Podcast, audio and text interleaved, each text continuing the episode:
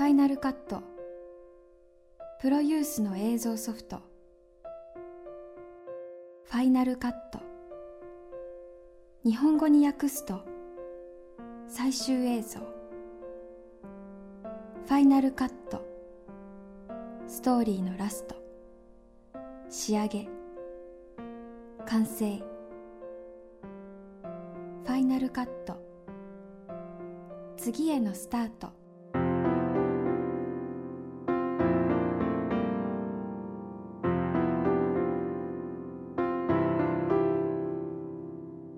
ネットから発信するファイナルカット。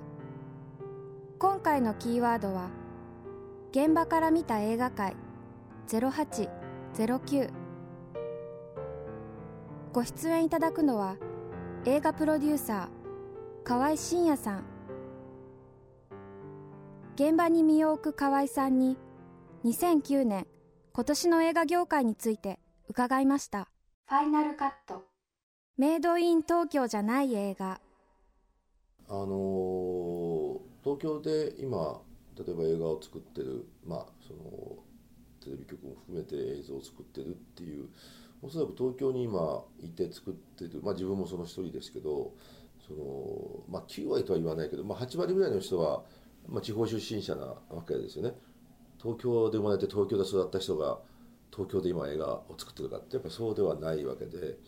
ででその確かに東京は本当に機能的で便利だし、えーでも1億2000今500万人だとすれば東京が1000まあちょっとだとすればまあ、えーすごいって言っても10人に9 10人のうち9人は東京以外で、まあ、暮らしてるという。ところがそのどうも最近東京のその東京発というか、メイドイン東京ですね。メイドインジャパンっていうよりもメイドイン東京のドラマメイドイン東京の、まあ、映画というのが、えーちょっとこう、えーまあ多すぎてうんなんかこうどれを見てもなんか同じようなこう、えーまあそれしょうがないですよね。もう俳優も何千人いるわけじゃないのでスターは。やっぱりこうどうしても限られてきちゃうと。でそれを映画とテレビがですね、えーまあ、取り合うというか主演を取り合うっていうようなことでそうするとあの、まあ、割と同じような人が映画を見てもテレビ見ても同じ人が出てるし、えーテレビも人気者がもうチャンネルだけ違うけど同じように出てるっていうようななんかそういうことが、えーまあ、どうやら見てる人のその物足りなさに今結びついてきてるのかなとだからやっぱり映画はそのまあ映画館で行ってどどこかでやっぱり新鮮な、驚きがある。あるいはその、まあ、テレビにはないこう毒気がある色気があるみたいななんかやっぱそういうことがないとなんかお金払って行く気がしないっていうそういうところに僕はまたちょっとあの戻っていく気がするし、まあ、戻ってほしいなと思うしそうすると、まあ、僕もあの今奈良というところにその自分の実家の家があってなんかその子供時代はその家からこう東照大寺っていうのと薬師寺っていうのがもう本当に歩いていけるので、えーでもやっぱり自分の家の周りにその寺があったところでじゃそれそれどうなのっていう、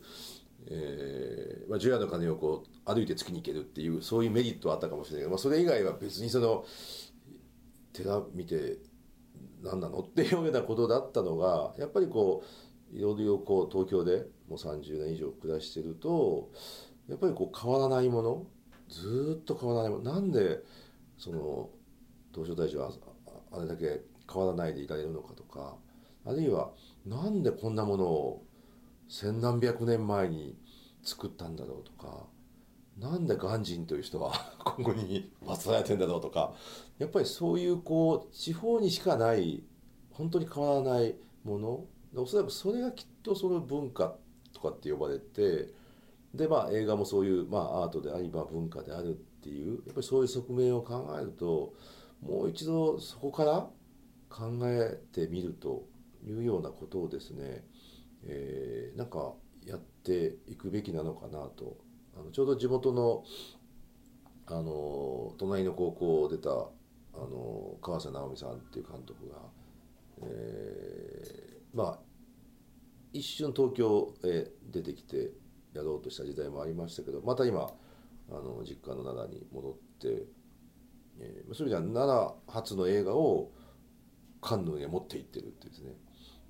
なんかまあ産直まあ産直じゃないけどなんか作ってそのままあの外国に輸出してるみたいなあのというようなことがなんかこれからそのトレンドというかになるのかなと。ファイナルカットまあ、映画は基本的に不況に強いので 安い娯楽ですからやっぱりあのそういう、まあ、高級車に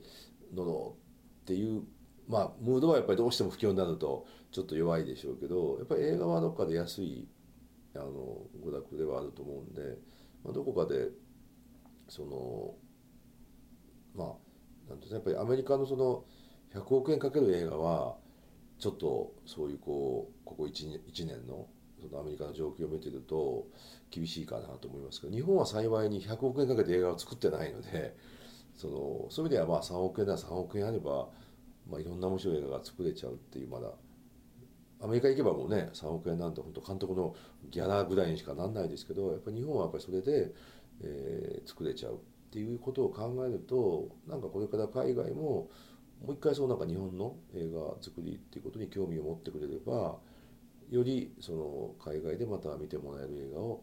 えー、作るっていうですね、やっぱり今まで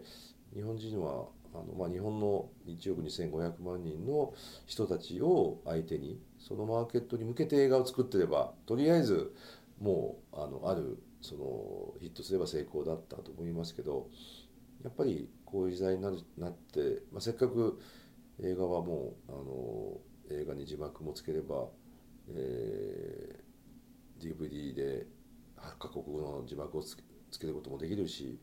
本当にその簡単にあのいろんな世界の人に見てもらえるっていうなんかもう一回そういうことを考えるいいチャンスであってなんかあの、ま、本当にあのこうね挽回しがたい産業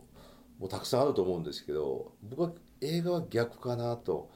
映画はこういう状況であるからこそやっぱり見に来て希望があったり本当にそこであ,、まあ、ある感動をねやっぱりこうあの1,000円とか1,500円ぐらいでこう味わえるっていうようななんかそういうことは僕はむしろあのチャンスかなというふうには思いますね。次回ファイナルカットの詳しい情報は番組ホームページをチェックしてください。ナレーターは阿久澤奈々でした。大学生の思い出の一歩。徳永典子です。私の思い出に残っている映画は2001年に上映された「スパイキッズ」という映画です。この映画は私が小学校を卒業した頃初めてできた彼氏と初めてしたデートに行った見た映画です。と映画を見ている間ストーリーに引き込まれるというよりもその子が横にいることにすごく緊張してしまっていた記憶があります。手はどこに置いたらいいんだろう。咳しそうだ。どうしよう。でドキドキドキドキしていた映画です。私にとって「スパイキッズ」という映画にはそんな思い出が詰まってます。